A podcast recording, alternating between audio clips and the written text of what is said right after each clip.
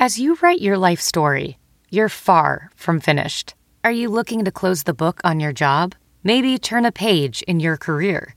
Be continued at the Georgetown University School of Continuing Studies. Our professional master's degrees and certificates are designed to meet you where you are and take you where you want to go. At Georgetown SCS, the learning never stops, and neither do you. Write your next chapter. Be continued at scs.georgetown.edu slash podcast. Tribune Audio Network. He came and played for five days, and he was going. He was waging over two hundred thousand dollars a hand. And you sit there and think, two hundred thousand dollars a hand. See, my house isn't even worth that much. A lot of people could pay off some college tuition, car absolutely. payments, houses, all sorts of And that's stuff. gambling when you're the house and you're willing to take a wager like that. From the Fox 6 studios, this is definitely Milwaukee. Conversations with the movers and shakers that put our slice of Wisconsin on the map in the worlds of entertainment, business, sports, and more. I'm Carl Deffenbaugh.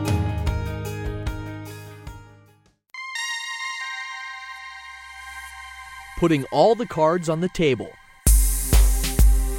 With decades of experience at casinos across the country, CEO and GM of Potawatomi Hotel and Casino, Rodney Ferguson, has some pretty good stories. From the high roller that walked in with a check for $3 million to what it was like working for Donald Trump. But he's one that, you know, has to be his way. Otherwise, he may not be there. A CPA by trade, Ferguson has held numerous positions at Potawatomi before getting promoted to CEO in September of 2017. We sat down on the 19th floor of the hotel's brand new tower to discuss why Potawatomi has been such a proponent of Milwaukee's streetcar, the Hop, and what he thinks the lasting impact of the DNC will be for our city. There's a lot to get to, so let's get rolling. We are very happy to be joined here by Rodney Ferguson, the CEO, GM of Potawatomi Hotel and Casino in the gorgeous new second tower here at the hotel portion. Rodney, thank you for uh, letting us uh, break in the new digs. My pleasure, Carl. Glad to have you here. It's still got the new carpet smell a little bit Doesn't here as well. Carpet, chairs, and everything. Uh, this is a very exciting time for you guys here at Potawatomi as you are getting ready to open the second tower, which has been in construction for a little bit now. That's just one of many things going on. I guess they say the house always wins. You guys are at least doing all right for yourselves. It, it looks like from the look okay. of this. yeah, okay enough to put up the second tower and add a few more amenities for our guests. We're pretty excited about it. Why was this uh, such an exciting time and also the right time for the hotel to expand? Well, you know, when we built the initial tower, um, the consultants we used said that, you know, why don't you just put in like 67% occupancy as a start? If you can achieve that, you'll be doing quite well.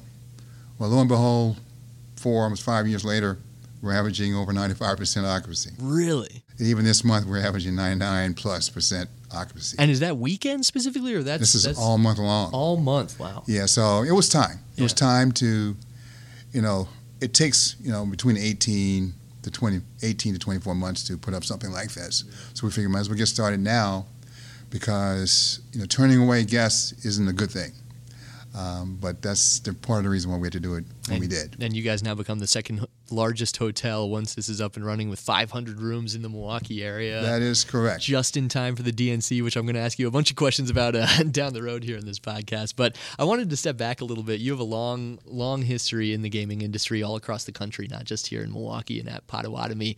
Was the casino industry something that appealed to you at, at a young age? Were you a gambler growing up? How did you uh, get into this industry in the first place? No, I was not a gambler. Um, actually, I'm a CPA by profession. Folks look at me and say, like, you're a CPA, one of those green eye shade guys? No. Well, I, am. Right. but I've been a CPA since 1982. Um, got my accounting degree in, at Virginia State.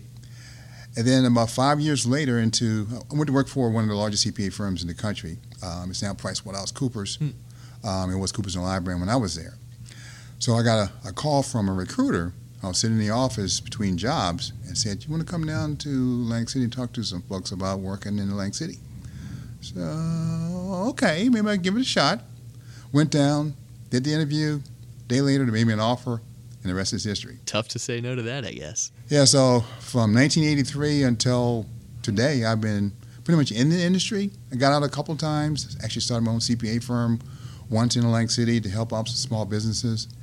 But each time you just pull me back in Yeah. just because of the excitement about being in this business. Yeah, what is it that separates the gaming industry versus some of the other ways you could have gone, the pursuits Yeah. you could have followed? What's different? It's about all it? about entertainment. Seeing, you know, everyday folks of all walks of life come inside one facility, sitting down, and just enjoying themselves.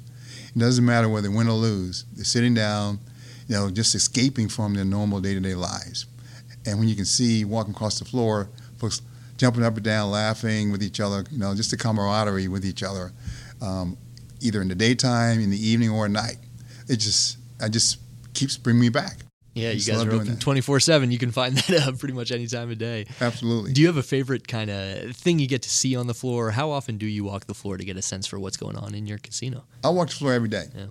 Um, for a number of reasons. Um, mainly just to see the guests, see their experiences, talk to them, see if there's something we can do better to improve the quality of service that they're getting, and to talk to the team members. Because, you know, in my mind, if you don't have happy team members, you won't have happy guests. So anything we can do to improve the quality of the service, I am more than happy to make sure it happens. One of the, the things I heard in talking to one of your uh, employees here, trying to do my research for this podcast, is that you're one of those guys who will know a, a lot of the names of the people that work for you. There's thousands of people that work here at the hotel and casino, but why is that important to you? And, and is that difficult or does that come naturally for you? Um, it's difficult for me because I don't instantly connect. So what I try to do is, once you tell me the name, I try to relate it to something, like Carl, someone that works in accounting named Carl. That's how I got to remember your name. Gotcha. All but right. what I try to do is to have a personal relationship with, with team members, not personal like in, you know, Hanging I would know out all your business right, and hanging out with them. Just knowing something about them more than just what they do in their job. If they have family, if they have kids, grandkids, what have you, I sit and you know walk through the property and talk to them about that. Oh, how's it going? Been on vacation this summer? How are the kids doing? How's the softball league doing? And that way they feel that you know I'm one of them because I am. And my philosophy is there's no job more important than the other. My job is equally as important as any job on this property. And that's really how I connect with the team.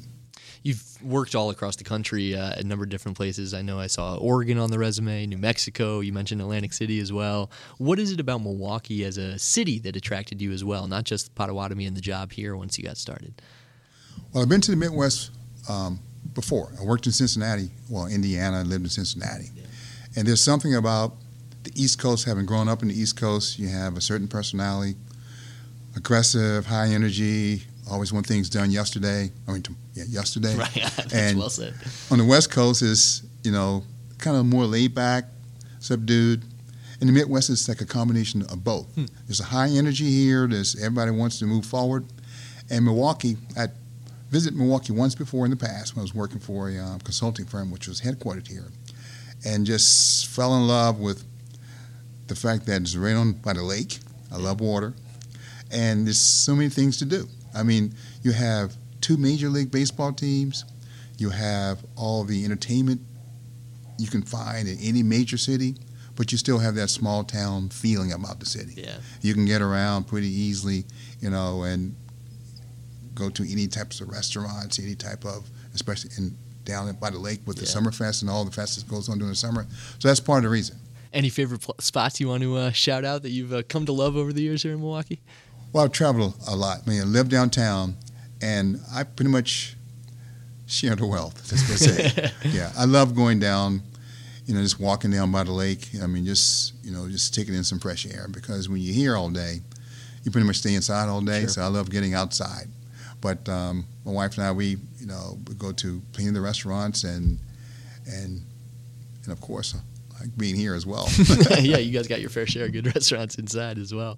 Uh, you mentioned Atlantic City, and I was going to ask you about this uh, anyway. One of the places you did work for was the the Trump Conce- Casino in Atlantic City. Yes. I believe also worked for the uh, the Trump business in uh, Riverboat as well in Mhm, Indiana. Indiana, yes. Very nice. Um, did you have any dealings, given the, the man that's in the White House right now for our country? Did you have any dealings with the, the now president himself or any other members that show up in the news these days? I did. Yeah. Yeah. Uh, when I was the financial controller and then eventually director of finance at Trump Plaza, I, I met um, the president. Um, well, he was the owner at the time, Yeah. and you know, pretty much his mindset is, is to make sure that the image and the brand of the Trump organization is throughout the property. From mirrors having no fingerprints to all the trash cans being empty all the time to just perfection. And it's, it's a challenge sometimes because with so many folks coming in and out of the building and having staff to to do that, I mean, we face those challenges in Atlantic City as well as all the other places I worked around the country. But he's one that, you know, has to be his way. Otherwise, you may not be there. His uh, his victory in 2016, at least when you were looking at the polling, was a little bit of an upset, and certainly here in Wisconsin, a state that had gone blue for so long. Yes. From what you knew of him and your interactions with him, were you surprised that he was the eventual president of the United States, or was that not a surprise given the success that he's had in his other aspects of life? I was very surprised. Really? I think he may have been surprised as well. Just the fact that to have a non politician be in the highest office of the land is something that no one in this country has ever really, ex- at least as far as I can remember, experienced. Yeah. So your traditional president has been someone who's either been a senator, or congressman, what have you, and then to have someone from a business world be in that particular role, you know, I think it caught a lot of folks off guard. And, you know, it is what it is today. Are there things about the way that he has run the country, run his administration, that that you recognize from the way the business uh, side of things are run from your experience inside? Yes, I think probably the biggest I should call it challenge of working for for him is you know if things don't go exactly the way that he thinks it should go, he'll replace you. I mean, in his business, you know, at the casinos, he will replace you know presidents and vice presidents if things go south. And I think you can the whole world can see what happens with his cabinet. Yeah, there's been If plenty things- of turnover. Yeah, it's a lot of turnover there, and that's pretty much has been the history of of him during the course of his career. Yeah. And you know, not to say that he's the only one that's fired people. I've fired folks as well, but it comes to a point in time you have having you know consistency and having longevity helps make things go a lot smoother. Yeah. That's kind of been my philosophy. I mentioned to someone before, you know, you can learn something from anybody, good or bad. And what you try to do is improve upon what's good and then try not to do what you think is bad. Yeah. So I, I kind of like look at a lot of different owners around the country, including um, Mr. Trump and other folks I've worked for, and try to take a little bit from here, a little bit from there, to try to improve the overall aspect of the business I Yeah. operate. On the other side of the aisle, the Democratic National Convention is coming here to Milwaukee next year, and, and no matter where you fall on the political spectrum, it's supposed to be a huge boost to a city like Milwaukee to land that. I know you guys are kind of at the forefront of offering up both hotel and meeting space for that. Tell me about uh, the process to land the DNC. I know you guys were heavily involved, and why you thought it was so important uh, a pursuit for Milwaukee. Having the DNC here in Milwaukee is, is, is huge. You know, there's so many cities around the country that, you know, went after to get the convention there. And we were fortunate enough to, to be able to position ourselves to be able to do that. I mean, to have, you know, owners of the Bucks like Mark, La- I mean, Lasry and all the other prominent folks in the city to be get behind it, I think helped out. But at the same time, you know, all the hotel operators, all the restaurant operators, everybody in the region had to step up and say, yes, we can do it. Milwaukee may not be the largest city in the country or in the top 10, but at the same time, we we handle a lot of different things. We handle the Harley, you know, anniversary with 150,000 folks coming through town. We handle Summerfest every single year. We handle the state fair. There's no reason why, you know, when we presented to the committee that we couldn't be able to do that as well. What do you hope the the lasting impact of the DNC here in Milwaukee is? Not just putting on a great show for the week that all those people will be here in town, but the fact that Milwaukee will get named all week long in all those different programs all across the country. What do you hope the lasting impact will be? I hope when, when folks turn on the TV, and the ones that show up here in Milwaukee, they can say, you know what? We knew everything was going to be okay, but they exceeded our expectation. And when that happens, the whole world will know we can not only put on a convention the size of DNC, we can put on other types of events. It could be the RNC, it could be the NBA All Star Game, it could be the Major League Baseball um, All Star Game. It could be any type of event that we may not have had in the past, but because we were successful at putting on the DNC's convention, we should be able to step it up to the next level. kind of sets the standard or raises the bar A- for, for absolutely. what the city can do. Very nice. Uh, one of the thing, other things that Potawatomi and you have also been a big proponent of is, is the streetcar here in Milwaukee. It's got your guys' name on it, the hop as it rolls through town.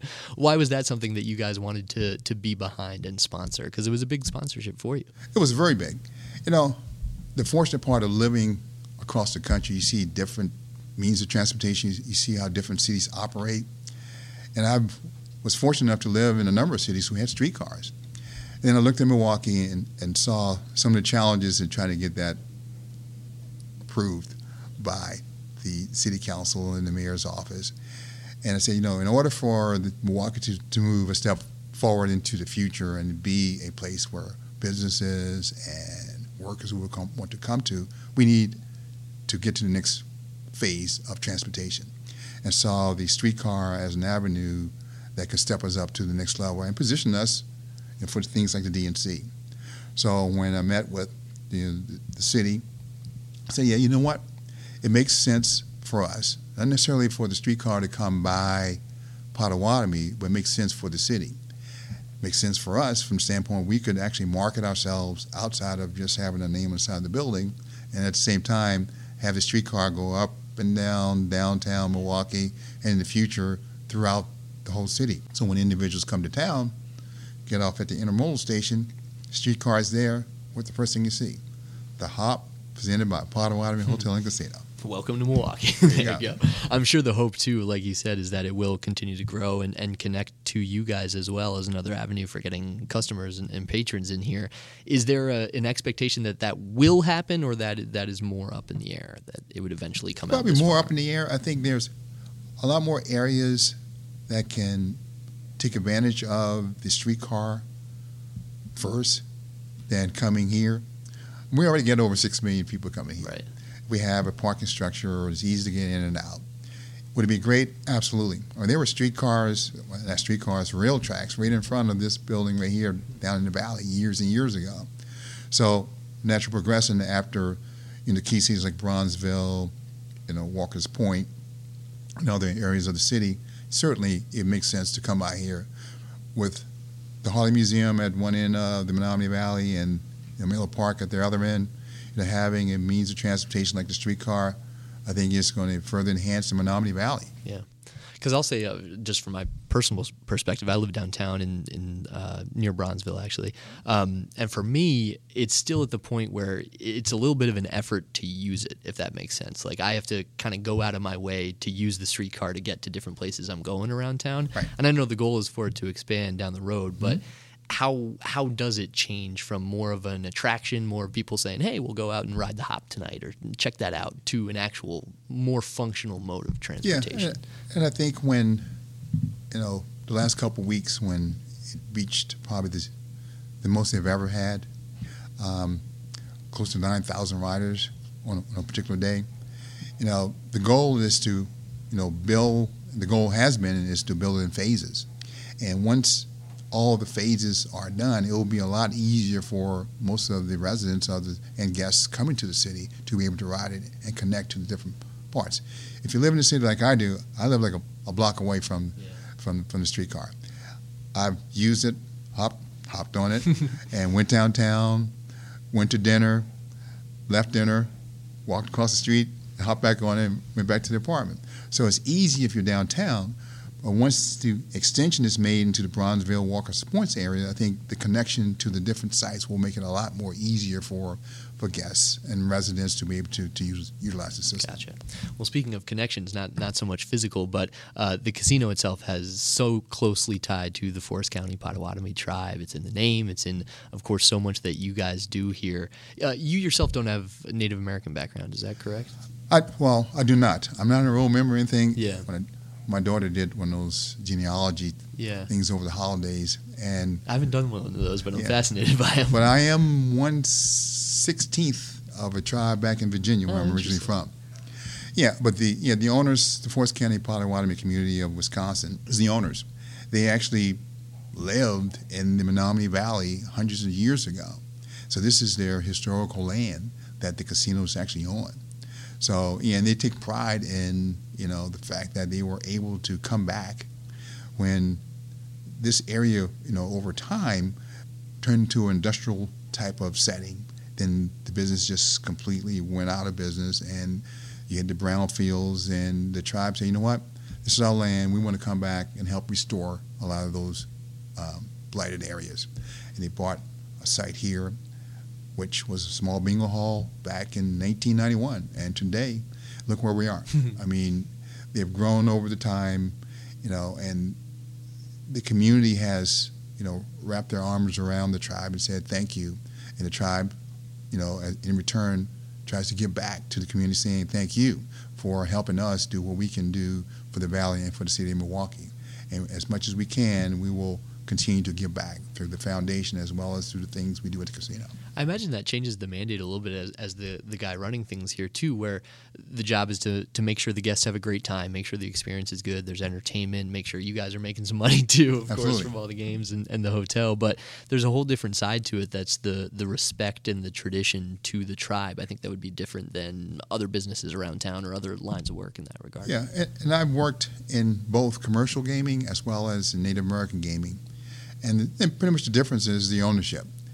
When you're working in this environment, you're working to improve the lives of families, improve the infrastructure of reservations, allowing tribal members to have medical care, housing, education, you know, community centers, things that, you know, a commercial enterprise doesn't necessarily care about if they're in a particular city, but Indian owned casinos, that's what their primary purpose is to allow them to be self sustaining. And that's really what I really you know take pride in and try to maximize the return on investment for anything that we build or do here at the casino, anything assets that we or any renovations that we do here.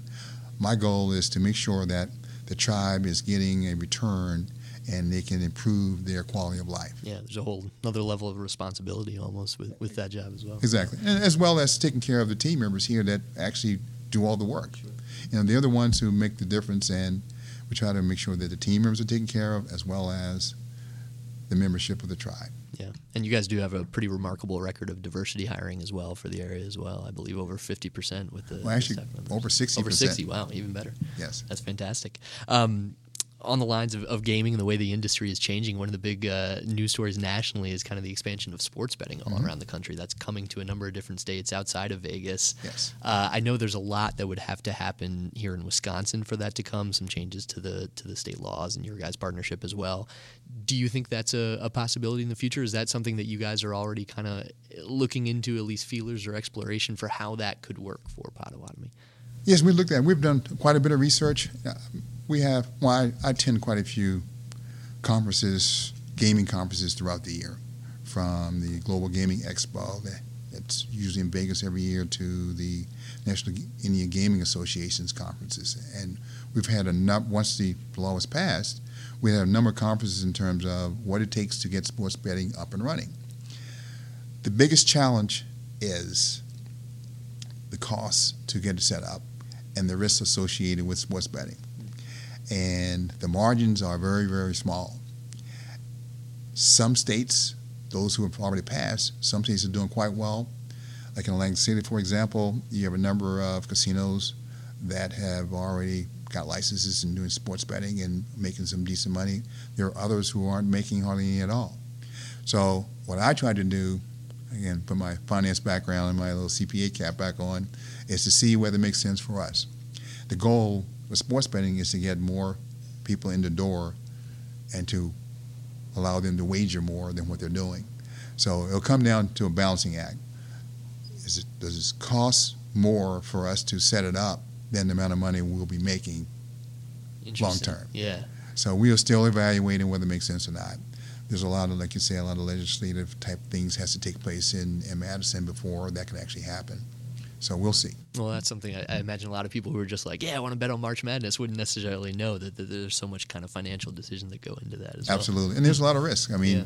certainly if you're the house and someone puts down a million dollars and the odds are 12 to 1, guess what? You're going to lose a lot of money. Yep. that guy's celebrating Yeah. somewhere. We like to keep things say we're not in the gambling business; we're in the gaming business. Okay. Yeah. What is what is kind of the difference there? Because uh, it is a form of entertainment for so many people. It is just kind of a way to to spend a night out, and even if you lose some, you had entertainment for a number of hours. Versus the the more serious gambling side of it, where some Right. people can kind of get lost in. Yeah, I mean, having worked in Atlantic City where we took any bets at all. I mean, I still remember to this day we had a guy come in, had a check in his wallet for $3 million. It had been in his wallet for six months and had to convert it from yen to US dollars. We came and played for five days and he was going, he was wagering over $200,000 a hand. And you sit there and think, $200,000 a hand? I said, my house isn't even worth that much. A lot of people could pay off some college tuition, car absolutely. payments, houses, all sorts of And that's gambling. When you're the house and you're willing to take a wager like that, which can make your numbers go up or down, which they did for the whole five days. You know, one hour we were up four million, next hour we were down six million. That's gambling. And we kind of like hedge our bets here, where we keep our limits reasonable. We don't want to put too much of our funds at risk. At the same time, it protects the players as well. So that's more gaming in my mind.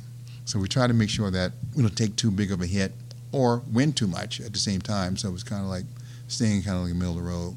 The goal is is to entertain and keep the, the guests coming back to the property and saying, you know, I won this time. Last time I lost, I'm coming back again. I, you said earlier that you yourself weren't a gambler growing up. I imagine that gets the same level of adrenaline when you're watching someone put down three million over the course of a few days for your business. It does. I mean, it's it's sometimes mind-boggling when you see just the stacks of chips, black chips stacked up, and that one particular player is I watched him for about a good 15 minutes, and he had so much money that all he was concerned about was the size of the stack of his, his chips. He just kept pushing them, and they got larger. He just kept pushing more, and then when they got smaller, he ordered some more chips. I said, "Yeah, I like that." I like that guy. I was going to ask you some of your favorite stories. I imagine that would be uh, one of the that was one, one, of the top. ones. Yeah. Any was- others that come to mind that uh, were particularly notable or um, impressive bets or, or great runs or anything? There were guys that we would you know send a helicopter, pick them up. They'll come in, fly, play. They win, we'll write them a check, large check, fly them back home. They'll come back three weeks later with the same check. They don't even have to cash it, knowing that you know I have this, I got this kind of money, so I can play, and we'll take that check back. And he may lose this time, but you see that you know quite often in the larger cities like Las Vegas and Atlantic City and some of the other larger cities now. But um, we're we're ha- happy with the, the model that we have here. That you, a lot of players can win a lot of money here, and some can lose a lot of money. But at, at the end of the day, the goal is to keep them coming back and keep everybody happy. Any traits that you you recognize that are similar amongst a lot of those high rollers, those guys who are able to play at that high stake or, or fork over that much money? Anything that kind of ties them together? Believe it or not, you could actually walk down to the floor today and would not even guess by looking at the person that they're wagering five thousand dollars a hand. You'll never even think. I mean, just there are those you see on TV, like in the Vegas movies and stuff like Yeah. that, with the sunglasses on and walking in, you know, with their entourage, sitting at the table with the big cigar. Those are ones most folks assume are the big high rollers, which some of them are. Some of them are fake high rollers Sure. too. Just they want to put on the show for their Playing friends. But the, your typical person that comes in in this type of environment are your everyday business owner that enjoys gaming.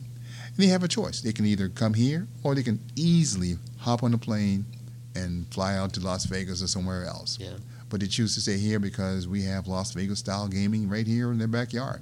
So we appreciate them coming here and we try to do our best to make sure they keep coming back.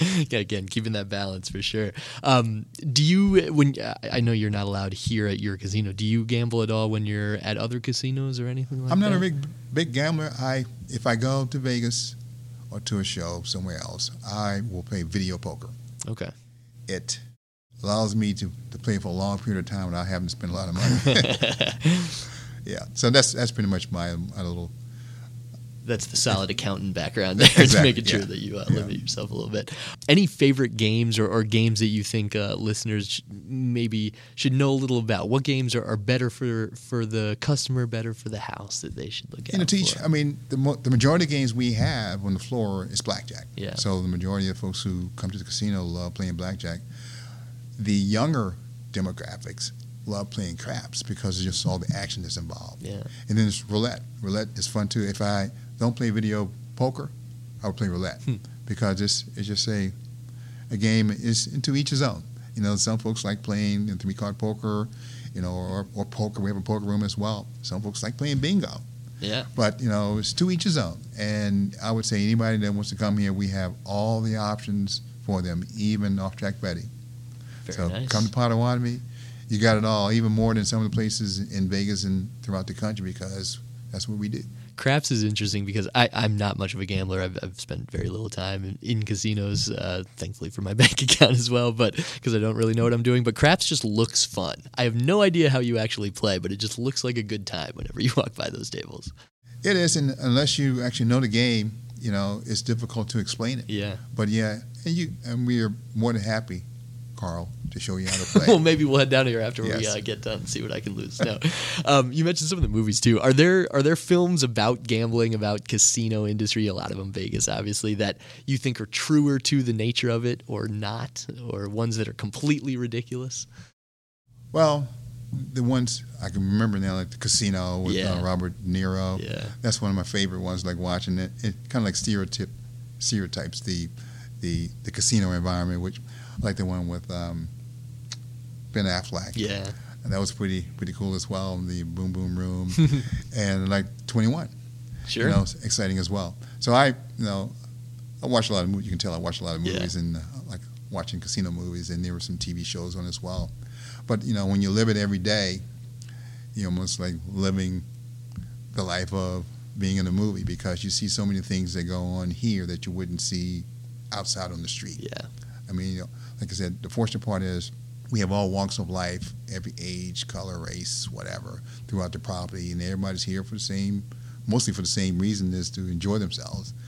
Many come to win, many don't come to win, many come just to see a show or have a nice meal, and that's really what we're looking for is for, you know, as many folks to come here as possible, so we can send them on their way happy. last kind of line of questioning I was going to do here, and you've been very kind with your time. Uh, in in doing my research for this and some of the other podcasts, I try to read a lot of news articles, profiles of, of the people that I'm talking to, kind of get a feel for them. There weren't as many, uh, I guess, profile pieces on you as there maybe were on other people. There were a lot of articles about the different business dealings here, the casino, the things going on around the city. Is that intentional on your your side, kind of keeping yourself a little a little more guarded, or is that just kind of I did a bad job digging? No, that's just it's just me. I Yeah. mean, I, I I've been in the industry like since 1983. Yeah.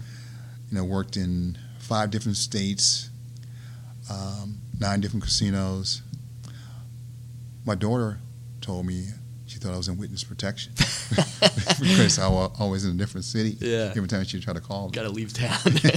exactly. But no, when I come to different cities, I try to make an impact. Yeah.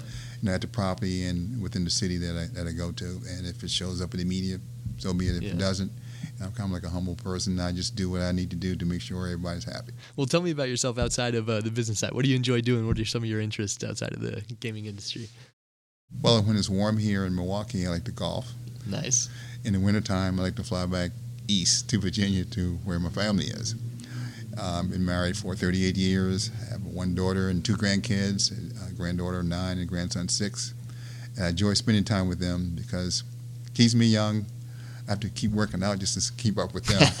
That's a workout in and of itself, is. right? I enjoy fishing, the outdoors life, and love sports. I love the Bucks and, and the Brewers and, and football. Um, just a regular everyday guy. Yeah. I just enjoy life. life is short, and if you don't uh, enjoy it while you can, you know, you can wish you had when they put you in the ground. Well, there's certainly a lot to enjoy here at Potawatomi, and you guys make sure of that. Thank you very much for all the time, Rodney. My pleasure, Carl.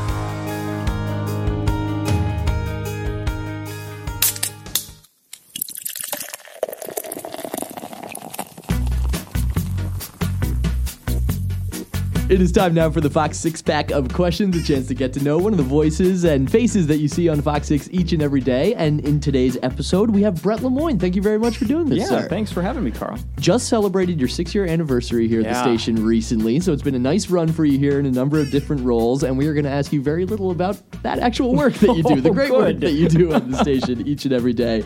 Uh, besides the job, uh, you did grow up here in Wisconsin, but what was it about Milwaukee? What was it about the station that made you want to work here at Fox 6? Well, I grew up watching Fox 6. There you go. You know, I grew up in Waukesha, uh, went to Waukesha West High School. I'm proud Wolverine. There you go. Uh, and when I was there, I, I was watching Fox 6 every night. You know, I mean, like Sunday nights, it was a routine. Watch The X Files and then watch uh, Ted Perry on Fox 6 News. So this was really a, a, a dream, and it was always a goal to come back. This is home for me. It's kind of silly because they're coworkers, but was there a little bit of a starstruck when you Oh, finally got to work with Ted and some of the other people? Absolutely, yeah. I mean, when I started, there were still a number of people that were here that you know I grew up watching all the time. So yeah, when I walked through the door the first time, I was like, oh my gosh.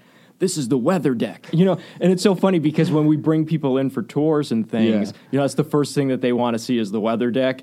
And I was so like cool about it when I came, when I when I interviewed for the position, and, and the, the news director at the time was like, "Do you want to see the weather deck?" And I was like, "Oh yeah, sure, yeah, that'd be fun."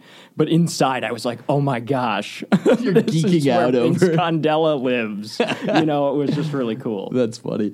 Uh, outside of work, outside of home, where are we most likely to find you around town? What do you like to do outside Um, well, I mean, uh, obviously, I'm I'm pretty active in Waukesha on uh, Friday nights. Friday Night Live. I don't know if you've ever experienced No. Friday Night Live Tell in me. Waukesha, but every Friday night in in uh, the summer, there's a, a concert series. They Nice. close down the whole downtown. Um, there's there's a bunch of bands and a lot of fun things to do uh, in downtown Waukesha. So I always try and take that up. But um, you know, I'm I'm honestly I'm at home. Pro- playing with my parrot really is what I'm doing. I'm definitely going to ask you about that, whether it comes Okay, out in one of these questions or not. We do right. have to. Uh, we have to the- get Tegan in there. Yes. My mother would be very disappointed if I didn't name drop Tegan. We'll so address the thank you. parrot, who's unfortunately not in the room. No, he's here. Uh, what and where, whether it's in Waukesha or elsewhere around the area, was the last great meal that you had? Oh my gosh, great meal. Um, hmm. I don't know if you're a, a foodie particularly. Yeah, not. you know, I mean, I eat pretty much anything. so I guess maybe that means I don't have a very like Means you have great acceptance. palate. You're Yeah. open to anything. Um, but you know what? It's funny because I was just a couple years ago um, realized that I had a, a, a gluten intolerance. Yeah. Oh, now we're getting serious, Carl. um, so that's kind of um, you know dictated a lot of things that I can and cannot eat. Sure. Um, but you know, it's what's great is that nowadays it's like everything. You can go anywhere and you can get stuff that's gluten free. So, um, you know, in terms of like best meal, gosh, I was just at the Seven Seas. Uh, It's a restaurant in in Waukesha County. Had a, a wonderful meal celebrating my mom's All right. birthday. No, So, there you go. Happy birthday Yeah. to Mama Lemoyne. We won't say how old, No. mom. Don't worry. young at heart and in age as well. Uh, if we are casting the movie of Brett Lemoyne's life, who gets to play the, the lead Oh role here, the star of the show? you know what's funny? I always and this is, brings it bring it all back to Fox here. Uh, when I was growing up, uh, people used to say all the time that I looked like the uh, the kid on Married with Children. was it Bud Bundy? Oh, yeah, that's what I got all the time. Um, Our producer Leanne appreciated that one. She's cracking up in the corner. Um, but now I would say like, gosh, it's got to be somebody short, right? Well, you know. sit down.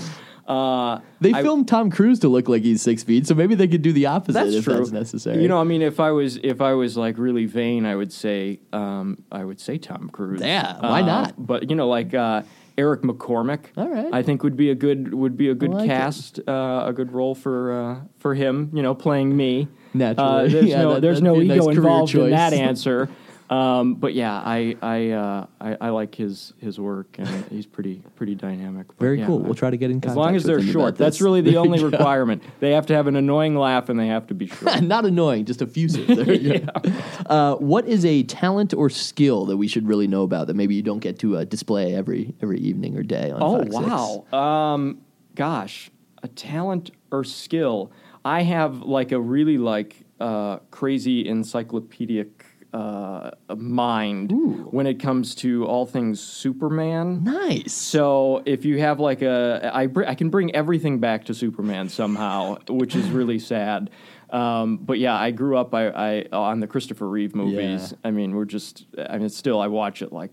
I don't want to tell you how often I watch Superman the movie from 1978, but I watch it a lot. Um, but yeah, I mean that really kind of just uh, struck me. I know there's something about that film, Cool. and that that opened uh, up into you know comic books before they were cool. There you know, you back when Yeah. when comic books were just for the over geeks. Yeah. Um, and now it's like everybody, you know, loves comic books and all these Marvel movies and everything. But I've always been a DC fan. There you go. I'm more of a Marvel guy, but we can still all get along. well, right. Can I test you here? Yeah. Get to Superman from the Fox 6 weather deck. From the fo- oh well, come on now. Um, I would say okay. So this is weird. Like the first thing that popped into my mind was uh, Vince Condella, Sure. who had a mustache. Uh, and then uh, just when they shot uh, the new Justice League movie that came out a few years ago, when Henry Cavill had to go back for the the reshoots, Yeah. he had a, a mustache and they had to digitally alter it. And fun fact about Henry Cavill: so right before I started at Fox Six, the news director was like, "What you know? What day can you can you start?" Because I was hired in in 2013, I guess it was, and uh, I said, "Oh gosh, I've got I've got some commitments uh, that I need to take care of, and but I can start on like July one or whatever the date was. I don't I don't remember in particular. But what I didn't tell him was that the reason why I couldn't start right away is because I was flying to New York and it was a vacation. But really, the the ultimate goal that I had set out for myself was uh, that was the summer that uh, Man of Steel Yeah. premiered. And I was like, well, I'm just going to find a way to get to the premiere, no matter what I can do. So I we flew out uh, to New York, and uh, there was one day that I was allowed uh, with the people that I was with. They were like, okay, you can have one day to fulfill this whatever fantasy that you have of stalking people. and uh, and I said, okay, great. So we went out. And uh, the first, it was like a whole day that I had planned of where like Henry Cavill was going to be, who plays Superman, and like all the other stars because they were doing a press junket for the movie. So I was outside of Regis and or not Regis, it was Kelly Oh, and yeah. whoever Michael that point. Strahan. I don't know who was the co-host, but but in my heart it was it's always it'll always be Regis. Yeah, should be. Uh, so stayed outside. I could not. We couldn't get in. Couldn't get tickets, uh, and didn't see him when he came uh, in and out of the the stage door. So we were like, okay. So then later that day was the premiere at Lincoln Center for the film. I don't know how I did it. I think I like to say it's the Lemoyne charm, okay, which which doesn't get you anywhere at all. But I, I for whatever reason, uh, there was like this huge line. You know, it was the whole red carpet thing outside Lincoln Center, and there was a security guard out there. And uh, and I was like, "Can I get in here? Can I just be? You know, I'm a huge fan." And he's like, "No, it, you know, you had to win like some contest or Yeah. something and have like a special pass." And I was like, "You know, I flew all the way from Wisconsin for this. I'm like, I'm a, I'm, you know, really big Superman fan. I literally had like my Superman shirt on Underneath your dress shirt, like, I ready to go My glasses on. I don't. Need, I didn't even need to wear the glasses. it was just a thing, and uh, I convinced him to let me in and I got up in front of all of the stars. I got my picture taken with Henry Cavill, as you know, obviously That's in, in the movie. So I fulfilled the mission. I set out. I set out to go to New York to be a part of the premiere, and by golly, I sure did. Well, if the Justice League or the Daily Bugle needs uh, an Yeah, extra helping hand, I think you've proved your worth there. I'm in. That's an amazing story. I love that. Uh, moving right along, let's see. What is the most random job that you've ever had? Random job. Yeah. Um, hmm. I've had a lot of random assignments here at Well, Fox that's 6, but true. Um, no, I started. My first job was uh, at Target. Ooh, okay. Yeah, I worked at Target in Waukesha. Uh, there's now two Targets in Waukesha, but I worked at the first Target in Waukesha. And uh, so I started just as a cashier. This was when I was in high school. And then uh, it was funny. So somehow somebody said at Target, they were like, gosh, you got a great voice. And I said, "Oh, thanks." And they so then like the next day, I was promoted and I was I was the operator. So they had me answering all the telephones and making all the overhead pages. You know, so like at night when when Target closes, Yeah. it's you know Attention Target guests. The time is now 9:55 and Target will be closing in 5 minutes. Please make your selections and take them to the checkout lanes. I would So follow that voice I- to the checkout lanes I- respectfully and leave the store. I was the guy making all of those pages, and it was so funny because I would answer the phone. You know, the phone would ring, and I'd say, uh, "Good afternoon, Target Waukesha," and there'd be dead silence on the other end of the phone, and I'd say, "Hello," and they go, "Oh, I thought you were recording." so, so that was, I guess, maybe like Yeah. my first official broadcasting. it was job. a voice that needed to be heard. It was. It was. All right, those were our questions, and we didn't get to the parrot. So, without uh, going Yeah. too far in depth here for our producer, who's like, "We should probably wrap this up a while ago before the Superman talk." Uh, you are one of the few people I know who actually has a pet parrot, and it's more than a pet; it's really a member of your family. Yeah, he's my brother. Give me a yeah, actually, your brother, He's my brother. right? Yeah. I Tell mean, us says it. a couple of the fun facts, or just what is so great and wonderful about having a parrot as part of the family. Yeah, so Tegan, uh, he's an African gray parrot, and uh, I just posted a video on my Facebook page, which ended up being uh, the kicker on the five o'clock news later that night uh, because he says "because you matter." Nice. Uh, yeah, so Good he's branding. trained. he's a Fox Six fan as well. Um, but yeah, so he's my he's technically he's my parents' parrot. Okay. because he stays with them most of the time. But I like to think we have joint custody um, because he's got cages and all sorts of toys and things at my house too. So he comes over, uh, you know, for a little vacation uh, sometimes and and hangs out with his big brother. Me, he says Brett's my brother. Um, so yeah, I mean, he says a ton of stuff. I mean, and he's really smart. I mean, when he wants food, he asks for it. When he wants water, he asks for it. When he wants to come out of his cage, he says, "I want to come out," and we let him out of his cage. And and Does he have Brett's voice? Does he have that target voice as you well? know, I think he's got his own voice, Okay. which is really weird because you think that you know parrots like Yeah, mimic. mimic. a certain person's voice or whatever, but like he says things that he's picked up from me and from my dad and from my mom, and he just kind of formulates his own unique voice out of that. Well, it's a bird, it's a plane, it's Brett Lemoyne. There we go. We tied it all together. Thank you very much, sir.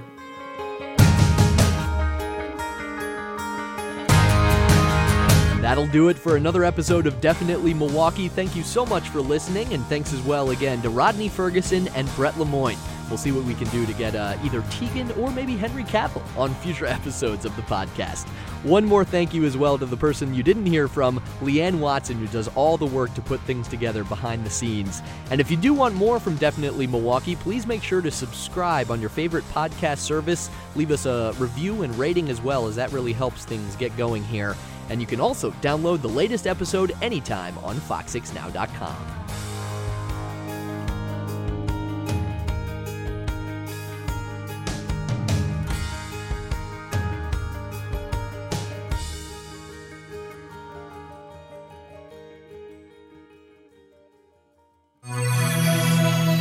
Tribune Audio Network.